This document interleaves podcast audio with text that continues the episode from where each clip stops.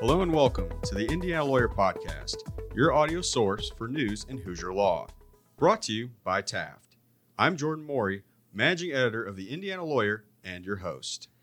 And I'm Olivia Covington, co host and editor of the Indiana Lawyer.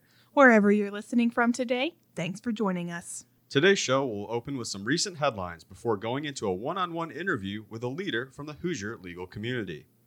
This week's guest is Indiana Senate President Pro Tem Rod Bray, who recently stopped by our studio to discuss the 2022 legislative session. We've got a great show for you today, so let's get started. Today is March 23rd, 2022, and these are your headlines. Let's start with some news of national interest. An Indianapolis attorney named Quentin Cantrell was arrested this month for allegedly participating in the January 6, 2021 riot at the U.S. Capitol. Federal law enforcement arrested Quentin Cantrell along with two of his relatives, Jared and Eric Cantrell, on March 10th, filing a criminal complaint that alleges four violations of federal law related to the riot. Court documents allege Quentin Cantrell climbed down a wall on the west terrace of the U.S. Capitol in Washington, D.C., entered the building, then left about two minutes later. Witnesses identified him from video footage and social media posts that Jared Cantrell created on January 6th. Also, Quentin's cell phone records placed him in the vicinity of the Capitol on that day according to court documents. Cantrell appeared before a magistrate judge on March 15th and was appointed counsel, although he intends to hire his own attorney. He's been released to the supervision of the Southern District of Indiana and must appear before a Washington, D.C. magistrate judge on April 19th to discuss his efforts to hire counsel. Like all defendants charged in connection with the Capitol riot, Cantrell is banned from traveling to the nation's capital unless it's related to his court case. Cantrell was admitted to the Indiana Bar in 2001 and most recently worked at the IP law firm of Woodard, Emhardt, Henry, Reeves, and Wagner in Indianapolis, according to the Indiana Roll of Attorneys. However, Woodard Emhardt removed Cantrell's bio from its website the day after his arrest, so it's possible he no longer works there. The firm did not respond to our request for comment or information about the connection to Cantrell. We'll follow this case closely. Check back with our website for periodic updates. Next, let's head into our final rapid fire State House update for the 2022 Indiana legislative session. Here's Indiana lawyer editor Olivia Covington with the rundown. The 2022 session of the Indiana General Assembly adjourned in the early morning hours of March 9th, and Governor Eric Holcomb has been busy since then, reviewing and signing dozens of bills that made it to his desk. According to our sister paper, the Indianapolis Business Journal, a total of 177 bills made it to the governor's desk, about 20% of the 849 bills filed. In our extended interview this week with Senate President Pro Tem Rod Bray, we discussed some of the session's biggest bills at length. Here's a look at the final standing of a few other bills we've followed this session. First is House Enrolled Act 1004, the bill allowing level 6 felony offenders who are convicted after June 30th to serve their sentences in the Indiana Department of Correction for mental health and addiction treatment. As a reminder, this bill was a rollback of a previous law requiring level 6 felony offenders to serve their sentences in their local county jails in most situations. The bill received bipartisan but not unanimous support in both legislative chambers. Governor Eric Holcomb signed it into law on March 8th, it will take effect July 1st. Next is Senate Enrolled Act 70, which creates a level 5 felony obstruction of justice offense if a person induces a witness to give a false or materially misleading statement during a domestic violence or child abuse case. The bill also creates a uniform definition of the word communicates for the criminal code, defining it to mean making a statement to another person directly, indirectly, or through an intermediary by any medium, including in person, in writing, electronically, on social media, or telephonically. SEA 70 was signed on March 7th and is now known as Public Law 5.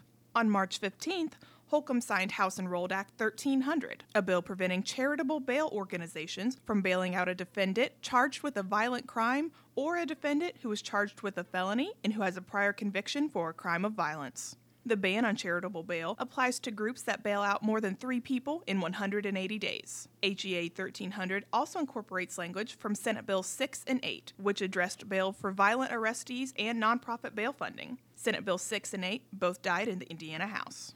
Last is Senate Enrolled Act 7, which establishes a crime reduction board in Marion County. The IBJ reports that SEA 7 also includes language from Senate Bill 10, which creates a pilot program to distribute funds to high crime areas to cover law enforcement overtime. Senate Bill 10 had died in the Indiana House. Thanks, Olivia. On a related note, just before the General Assembly adjourned this month, Republican lawmakers sent a letter to Governor Eric Holcomb asking him to call a special session if the U.S. Supreme Court overturns the landmark Roe v. Wade abortion decision. You likely remember that SCOTUS is considering a case out of Mississippi that, according to some Supreme Court watchers, could fully or partially overturn Roe and the related abortion case of Planned Parenthood v. Casey. The federal justices heard arguments in the Mississippi case in December, and many expect its decision to come down before the current term ends in June. In the letter, the GOP lawmakers asked Holcomb to call the session, quote, at the earliest date practicable if Roe is overturned in whole or in part. They say a decision to overturn the landmark abortion rulings would, quote, expand Indiana's ability to protect unborn children. Stick around for our extended interview with Indiana Senate President Pro Tem Rod Bray to hear why the legislature didn't act on the abortion issue during the regular 2022 session. Switching over to court news, we have some guidance to share from the Indiana Judicial Qualifications Commission and the Indiana Supreme Court Disciplinary Commission.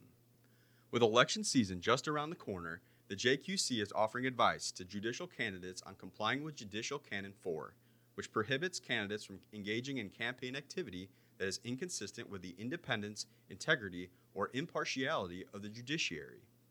Tackling questions like whether a candidate can comment on an opponent's qualifications, positions, or performance, the JQC advised that, quote, when engaging in campaign conduct and speech about opponents, judges and judicial candidates must be cognizant of their duties to protect the integrity, independence, and impartiality of the judiciary. End quote. In practice, that means judicial candidates must be fair, accurate, truthful, and factual, and their comments must be pertinent to the office while not unfairly challenging an opponent's partiality. For its part, the Disciplinary Commission has released guidance on how to avoid so called minefields when it comes to lawyers making public comments on pending legal matters, particularly on social media. The Commission identified five key minefields to avoid commenting on inadmissible evidence or credibility, commenting on prejudicial matters outside the public record, expressing opinions on the guilt of a defendant or suspect, commenting on matters extending beyond exception, and creating reactive posts. It pointed to Indiana Rules of Professional Conduct 1.6, 3.6, and 3.8 as guidance for avoiding these pitfalls, with a special emphasis on Rule 3.6. The full advisory opinions, which include an analysis of the relevant rules, are available on our website. Moving to the federal courts, I recently wrote about a court decision that could fundamentally change the way voters with visual disabilities vote in Indiana elections. Earlier this month, the Indiana Southern District Court ruled that traveling voter boards, which are commonly used to reach print disabled voters who can't vote at the polls, are now permissive in Indiana rather than mandatory. Why does that matter?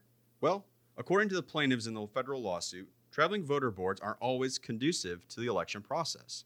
One plaintiff was never able to vote in the 2020 presidential election because the traveling voter board never came to her home. Another plaintiff didn't get to complete her own ballot in 2020 because the traveling board asked her mother to do it. That defeated the purpose of a secret ballot, according to disability rights advocates.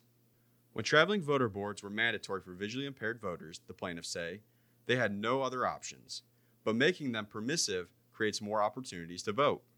The federal court's ruling wasn't a total win for the plaintiffs, as Judge Jane Magnus Stinson denied summary judgment on other issues. But the plaintiffs still celebrated the decision, saying the move to permissive traveling boards gets rid of one of the country's most restrictive rules.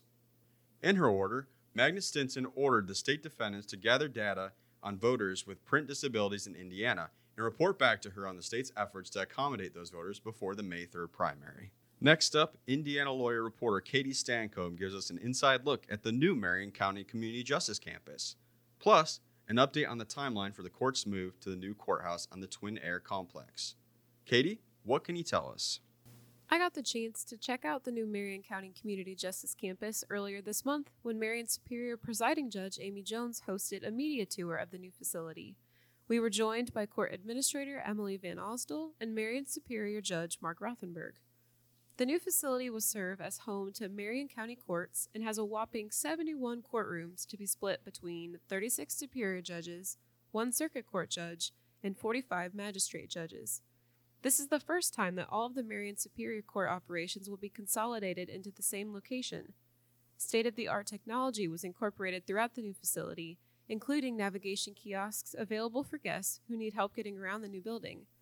Users can also search for case information and daily docket scheduling. Another new feature includes up to date digital evidence presentation available in all of the standard courtrooms. Facility users will also use keycard swipes instead of regular keys. One perk for litigants and attorneys alike is the Legal Resource Center. It has more than a dozen computers that can be used for legal research and to fill out various forms for things like expungements or divorce. Here's Judge Jones talking to reporters about what else the space could be used for. We're able to work with, you know, various community groups. You know, if they do provide some sort of like pro bono legal services, they can have ask a lawyer in here, or somebody will be here. Like they can have office hours. We'll be able to work and schedule times with various groups that can come in and provide that service. Ensuring judicial fairness was also key in the creation of the new Justice Campus. Van Osdol said that some litigants might have had cases in multiple locations throughout the county in the past. Designers made sure that streamlined services with remote hearings were kept in mind to make this building more efficient. Here's Van Osdol telling reporters all about it. The pandemic forced us to do those things faster than we had intended, but you know, people for you know, a short hearing might not have to leave their job or find childcare, you know, they can just log in remotely and we have the technology to do those things easier. The court's formal move to the new facility will start on April 19th, and the court office will make its official transition on April 29th. Jury trials will continue to take place at the City County building until full operations begin at the Community Justice Campus on May 9th. Back to you, Jordan. Thanks, Katie. Let's wrap up with a preview of a story I'm working on for the intellectual property focus section in the next issue of Indiana Lawyer. On July 1, 2021, the NCAA changed its policy to allow all Division 1, 2, and 3 athletes to be compensated for their name, image, and likeness after the Supreme Court of the United States upheld the Ninth Circuit Court of Appeals decision in NCAA versus Alston. Since then, it has become, as one lawyer described it to me, the wild, wild west as college athletes look to finally get paid. A recent white paper study done by Front Office Sports and Opendorse estimated that $579 million will be spent on NIL deals in the first 12 month period ending in July of 2022 alone. With no state laws in place in Indiana regarding NIL, I spoke with several attorneys about what they're currently seeing as it regards to IP law and where we might be going in the future. Okay, that's it for this week's headlines. As always, visit theindianalawyer.com for more on these stories and any other news from the Indiana legal profession. Stick around after our sponsor break to hear a conversation with Indiana Senate President Pro Tem Rod Bray about the results of the 2022 legislative session.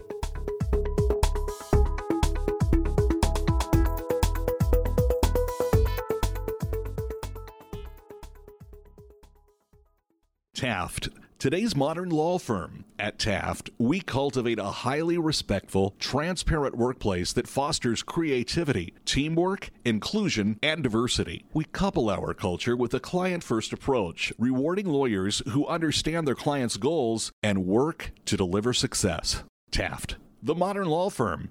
To learn more, visit taftlaw.com. As a quick note to our listeners, this interview was conducted before Governor Eric Holcomb vetoed the bill banning transgender girls from participating in girl sports and signing a bill that eliminates the requirement for open carry handgun permits. For this week's extended interview, we have Indiana Senate President Pro Tem Rod Bray in studio with us today. Senator Bray, thanks so much for joining us. All right, thanks for having me. As a brief background, Senator Bray has represented District 37, which includes all of Morgan County and parts of Johnson, Owen, and Putnam counties since 2012. In 2018, Senate Republicans selected him as Senate Pro Tem. As our readers and listeners well know, the state legislature recently wrapped up its 2022 session. But before we get into the weeds of the past few months, uh, I wanted to start with another topic of particular interest to our listeners your work as an attorney. So, if you would, uh, please tell us about your practice and how it led you into politics. Well, so um, you know, I've been practicing for about 27 years now. Started out as a deputy prosecutor in Morgan County and uh, really enjoyed that job. Then went into private practice for about 10 years with a firm in Mooresville, and now I've been in a family firm with my father now for uh, since about 2003. And uh, uh, you know, it, I did a lot of municipal work, worked with counties, cities, uh, planning commissions, things of that nature. I've always been interested in politics, and when the seat opened up, it just seemed like a, a, a fit that was right for me to try for. Was your father also a senator? Is that correct? Yeah, he was. I've got a little uh, political history in my background. My grandfather was in the United States Congress from 50 Oh, to 74, and my father was in the General Assembly as well before me. Okay, interesting. So, how do you balance the two?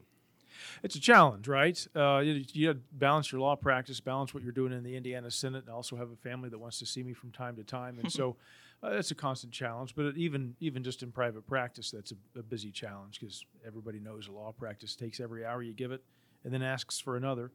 And uh, uh, but it's a it's a happy challenge. I enjoy all of uh, all of those activities. The, the bottom line now, especially in my position as president pro tem, I just simply practice less law. Uh, you know, I've had to let a few clients go. The clients I do have kind of understand what I'm doing, are relatively happy that I'm there, and, and you know, trying to contribute to the success of the state of Indiana. So they're on some uh, some level patient, but as most attorneys will understand, they still need the work to get done. And so, uh, you know, I do some work on the weekends. On Fridays, we're n- not in session, so I do a lot of work on Fridays to try and catch up and keep things moving. And having a good staff is imperative. All right, so let's move into session and we'll dive in with the big one, 1001. Yeah. So, of course, what was passed was, you know, a little less, it packed less of a punch than what was initially presented. So, do you think what we ended up with goes far enough to protect both employers and employees on the COVID vaccine issue? Yeah, I think so. It was a real challenge to be trying to navigate that and you know really just thread a needle uh, to, to so, so that people can be protected and don't have to take a vaccine that they uh, are opposed to because of a medical reason or because of a religious reason. Those two, those exemptions are still there. Also, um, uh, some language there that say if you've already had it, uh, at least for a period of time, then you don't have to have that. You don't have to have that vaccine. And uh, uh, you know, it's one of those things that uh, there are people on both sides that didn't think it went far enough their direction. But at the end of the day, I feel like we came up with something that's going to protect Hoosiers and uh, still have you know employers have the ability to kind of control on some level what's going on in their workspace. Uh, lawmakers passed a 1.1 billion tax cut package on the last day of the session, uh, which will gradually reduce the state's income tax rate from 3.23 to 2.9 percent uh, over seven years. What were some of the concerns that Senate Republicans had with House Bill 1002? Well, we had uh, conversations about this going on for months prior to session, even. And uh, first of all, let me say happy happy where we ended up on that bill. It was a lot of uh, discussions, lots of discussions and negotiations about what that might look like at the end. And as you know, there were a, a series of tax uh, cuts that were in that bill originally that came over from the House. Um, our, my initial trepidation, and most people in the Senate's trepidation, was a couple of things. Uh, first of all, that we have an obligation out there in some state debt, in particular the pre 96 uh, Public Employee Retirement Fund, which at this point sits at about $9.8 billion. That's a big number that is currently un, unfunded. and uh, we've been paying down on that for years now and, and making great progress, but it's still nearly $10 billion. So any excess that we've got, we wanted, we're very serious about making sure that it went at least some of it to that. And uh, the other thing is, we didn't want to get to a spot where we cut taxes now because the revenue's coming in, but in a couple of years, all of a sudden the economy takes a hit and we've cut too deep and we have to pivot. We don't ever want to be in that position. And uh, some of the concerns there were, uh, you know, there are the headwinds in the economy that, while they're not manifesting themselves right now as far as the state's revenue goes, because the state's revenue is fantastic and continues to come in over projections. But you know, inflation is a serious problem and seems to be getting worse. That has a bad effect on the economy, of course. Um, probably the second biggest issue that causes concern for me is our workforce challenges. There's not a company in the state of Indiana, I don't think, that isn't finding it a challenge to hire workers, and that's going to slow the economy a little bit. So, when all this cash burns off uh, that's in the economy right now, a lot of it from federal dollars, I just have a concern about what Indiana's economy will look like on a sustainable level and will it take a dip or not. So we wanted to be really careful with that. Um, so the two taxes that we did are one, the income tax cut. It'll take us down to tied for the lowest income tax in the in the nation of those states that have an income tax. And um, uh, in addition, there's a utility rate tax of essentially 1.5 percent. It's not quite that that everybody pays from the person, uh, the largest company, to the person in their apartment that has a light bill or a phone bill. They pay that tax as well. So everyone's going to feel that benefit. Now, of course, the the business personal property tax was one thing that ended up, you know, that tax cut not going through. Do you see that coming back as an issue down the down the line? Yeah, I think it's going to come back. It's going to be part of a conversation. It didn't go through, and a couple reasons for that. I mean, you, you think about um, the policy of it, and it's it's not necessarily bad policy because you don't want to tax, uh, you know, companies' investment. It kind of takes an incentive away, and uh, uh, but nevertheless, it's been in place for a long, long time. Property tax is a nice tax to have for local governments that are trying to, you know, make new projects or do any bonding at all, because property taxes are stable. They kind of they kind of just stay level, which makes people who are going to buy those bonds very comfortable, and so that's used a lot for uh, for bonding. So to the extent we ever do a change there, we'll have to make sure that we keep in mind the impact that will, it will have on local governments because it will bring in probably bring in less money for them. It depends a little bit on whether those local governments are up against the tax caps or not. If they um, um, if they're not up against the tax caps, then it'll cause an increase for those folks who aren't getting the benefit of that business personal property tax, and a lot of times that might mean residences. So we want to be really careful on the impact that has, and know going in exactly what it's going to do. Sure. Uh, one of the more controversial moves this past session was reinserting the language to remove uh, handgun permit requirements into HB 1296. Uh, this isn't an uncommon procedure, uh, but given the subject, uh, a lot of people, including some lawmakers, were upset and questioned the process. Uh, do you think that they were rightfully concerned uh, about how this measure was um, put into a non-related bill, uh, kind of last minute? Well, n- not really. Let me explain it. I suppose. I mean, Sure. uh, you can't ever say that it wasn't didn't have a fair hearing. In the Senate side alone, uh, Senator Tomes' bill was not the one that passed, but in the first half of session, got two or three hours of testimony on that issue, and it was a it was a kind of a permitless carry type of an issue. His bill was, but the wording was different than the one that ultimately passed. And then when the House bill came over, 1077, it probably got north of nine hours of testimony in one in one hearing. So lots of testimony. Law enforcement people testified for it and against it. And at the time, what happened is the chairman there. Um, I appreciate everybody on that committee that because they put a lot of hours into that. But the chairman had a, put in an amendment that was essentially a strip and insert, which you can't do according to Senate rules, at least in the way that it was done. And because we were right up against the deadline, because the next day the committee um, report deadline was at 12:30, we couldn't do anything else with that bill, or even run it through rules because there wasn't time to uh, have have a have a meeting and then get that committee report done. So the bill essentially died. I said that day uh, to the press because I didn't want this to be like we were trying to sneak anything around. That it was our intention to find another home for that.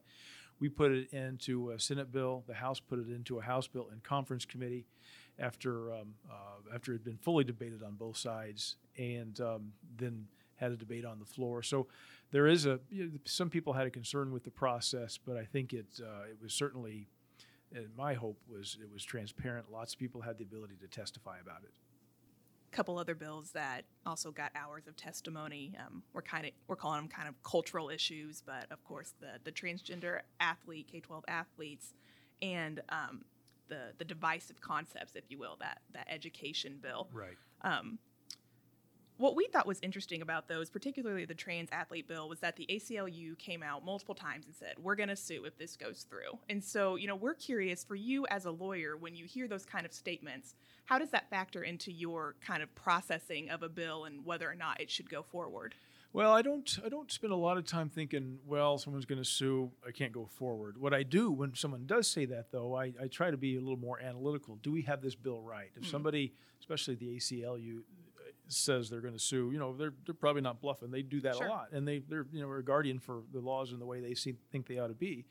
And so uh, it makes you go back and take a look and uh, talk to the drafters and legislative services agency to think, did we get this right? Is there something we're missing? Uh, is there any way we can make this better so that we're not have a, some sort of constitutional violation that'll make this law get uh, uh, get overturned?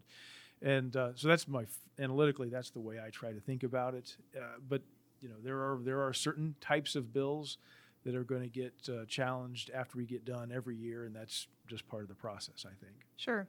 And so, what do you think about how we ended up? Of course, the um, divisive concepts bill died in the Senate, I believe, and um, transgender athletes did go forward. I don't think that was amended in the Senate, if I remember correctly. How do you feel about where that ended up? Well, I think uh, I think we um, I, I feel pretty good about um, about it. The uh, uh, the transgender bill, first of all, you know, you, you, talk about the lawsuit, and it's sort of interesting. I'm sure that'll that you know someone's going to challenge that. Sure. Probably the ACLU, and if you, if you look at Title IX, there's two ways you could look at that as to whether or not um, um uh, Title IX is helpful or hurtful there. The bottom line is what uh, what the authors of this bill were trying to do is say that um, uh, you know men and women, biological uh, men and women, are not similarly situated, and uh, it's in order to allow women. This is how it would you could use Title IX to, to make this argument. In order to allow more women to get on the sports field, you don't want biological boys competing with them, sure. and uh, that's the that's the angle that was taken. I think that an awful lot of people in the state, not everybody at all, uh, agree with that angle. And um, but I'll tell you, in that conversation, I had lots of folks in my district and otherwise come in that have a, uh, a child that is transgender. I, I, learned a lot, had some great conversations with those folks, and uh, am smarter now because of it. Interesting. What are some pieces of legislation you're proud of that might not have gotten the attention uh, as some of the other issues you know we've kind of talked about? Uh, that's a great question, and uh, um, and uh, because there's always those. There's so many bills that get all the headlines, but a lot of the meat really just doesn't get much attention at all. And the one I would point you to this year is Senate Bill 361. It's authored by Senator Ryan Mishler, who happens to be chair of our Appropriations Committee as well, but a really competent guy, and um, uh, it is uh, kind of a retool of our economic development tools that we have here in the state of Indiana. We've watched recently as Tennessee, North Carolina, and recently Ohio got an Intel, a $20 billion investment um, in, um, over in Ohio that Indiana kind of wanted. And uh, but the way that that recruiting of business is is uh, happening has changed a lot over the last couple of years. It happens so much more quickly. Uh, boy, it used to be nine months or a year or more of courtship. Now it's 60 to 90 days, and uh, the incentives and the investments are done differently. So we had to retool what Indiana was doing, and Bill, Senate Bill 361 does that. The one thing I'll say, I, I think that has the, it will have the biggest impact of anything we did this year. There's a lot of industry, really innovative industry, looking for a home right now. I think a lot of that industry is kind of looking in the Midwest uh, as we've seen them land other places because we have a reasonable tax structure and a uh, kind of moderate regulation. Uh, we've got regulation, but it seems to be reasonable. At least we hope so. We want it to be. And uh, so they're looking in the Midwest, and Indiana needs to be in that conversation. We already are, but uh, these these changes that we made will allow us to continue to be in that conversation, and probably here in the next in this calendar year of 22 be able to uh, talk about some nice successes of some companies that are coming in with some great investment and opportunity for Hoosiers. So, of course, Indiana has a supermajority, has for a few years now, um, Republican Party being in, in power. Is that a, is that a good thing? A bad thing? Does it make your job more challenging? I mean, how does that work for you? uh, uh, you know, it is what it is, sure. and uh, obviously, on a political level, you think, oh, it's a great thing. Sure.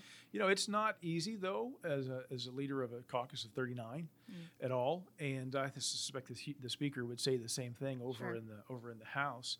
Um, uh, the the one thing I'll say is a couple things I'll say about it. One is when you have that and you uh, you know, because with the supermajority, it means obviously the Democrats can leave the chamber and we can continue to do business.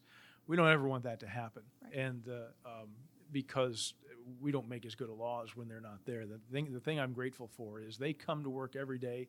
They sit at the table. They make arguments. They make suggestions. Um, we don't have any system where if they have a good idea, it has to be authored by a Republican. They can mm-hmm. author a bill, and if they convince people it's a good idea, it becomes law. And we've been able to do that um, several times the last couple of years.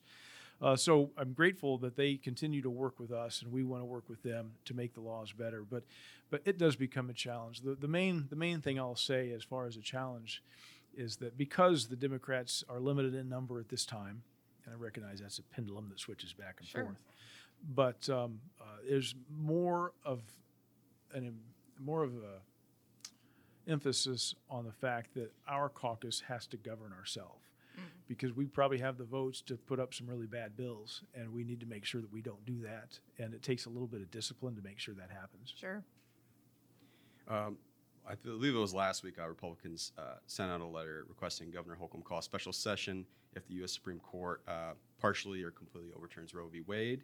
Um, why wasn't this addressed uh, during the session? Well, you know, I think this will be of a lot of interest to the folks who are listening to this. Um, there was a lot of conversation about what should happen, and uh, uh, some states considered, and in fact, Indiana considered some trigger language to say if Roe v. Wade is overturned uh, by that Mississippi case, then um, just make it automatic that um, you know abortion is is is further restricted. Uh, that sounded like a really challenging process to me because, as we all know, um, you don't overturn the Supreme Court doesn't overturn a case in a very black and white term. Sometimes it's really complex, and uh, and these issues are very complex. And we don't pretend to know exactly what the uh, Supreme Court will do with it. So trying to draft legislation that would take into account anything they could do sounded like a nightmare, frankly, to me. And uh, I just thought that would create lots of problems. So that's where we ended up. We asked the governor to uh, to take a look, and if in fact uh, Roe versus Wade is overturned or in large part gives Indiana opportunity to make a policy change, then bring us back in so we can do that sooner rather than later. But uh, again, the idea of trying to craft something that would account for anything that the court could do just sounds undoable. Has the governor indicated whether he'd be open to that, to a special session? Yeah, I've had a conversation or two with the governor about that, and I think that he is. He is a uh, um, uh, is a pro-life governor, and Sure. uh, I think he is uh, would be inclined to do that. Sure. So, finishing up a short session, um, what are the benefits of a, a shorter session? And you know, do you see a preference for between short and long, or are they just different They're, they're very different, Yeah. and every session has a completely different complexion than the previous one, at least Sure. in my experience.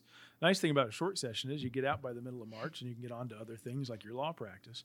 But um, you know, this was originally uh, done. Uh, it's a short session. It's not a budget year. We do a budget every two years, and so I think maybe back in the 1970s they decided, all right, we need a short session just to deal with some emergencies that come up in the meantime.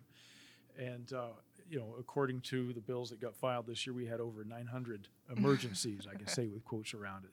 Uh, we just gotten into the habit of filing almost as many bills as we do in a long session, but it's it's it's so much more compressed that we don't nearly hear as many and, and pass as many necessarily. But it's a very fast, frenetic pace, and uh, has a different feel to it than the long session, which moves at a little bit of a slower pace. Um, there are some people that uh, even have filed a bill that say to take the short session away.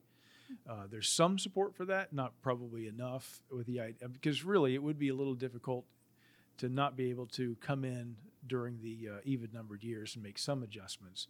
But uh, maybe the answer is we try and have some more uh, restrictions on bill numbers, about the number of bills that people can file, so we make sure that only the ones that they deem most important get filed and make, make it a little easier for us to vet those through a short process.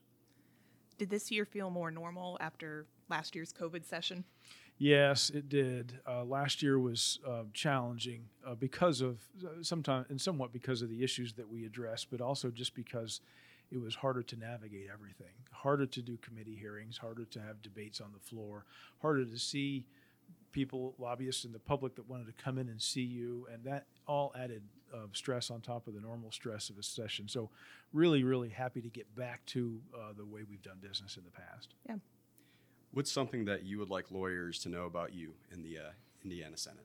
Ah, uh, so, I- I- you know, um, I don't know. I, to to tell a little bit about my, my practice, like I said, I do a lot of municipal law. I represent a local bank back home, and uh, you know that the the experience of being a lawyer for a number of years before coming into the General Assembly, at least to me, was invaluable. I mean, I I, I came in and I, it, I, felt like it gave me um, the ability to read bills and kind of digest them a little bit more quickly because I was used to reading the Indiana Code, and um, and maybe because of the just the day in day out being in court and meeting and, and helping clients, I, I felt like I had um, I was able to kind of figure out fairly quickly what the bill was going to actually do, and maybe avoid some unintended consequences. So I that has been a, that's been a nice advantage for for me I think, and. Um, uh, so it's just been a good fit. Something I've really enjoyed being able to balance the two of those things over the last ten years or so that I've been in office. Absolutely. Well, that will do it for this week's episode. Thanks again to Indiana Senate Pro Tem Rod Bray for joining us on this week's episode. Uh, for past episodes of the Indiana Lawyer Podcast and the latest news in the Hoosier legal community, be sure to visit theindianalawyer.com.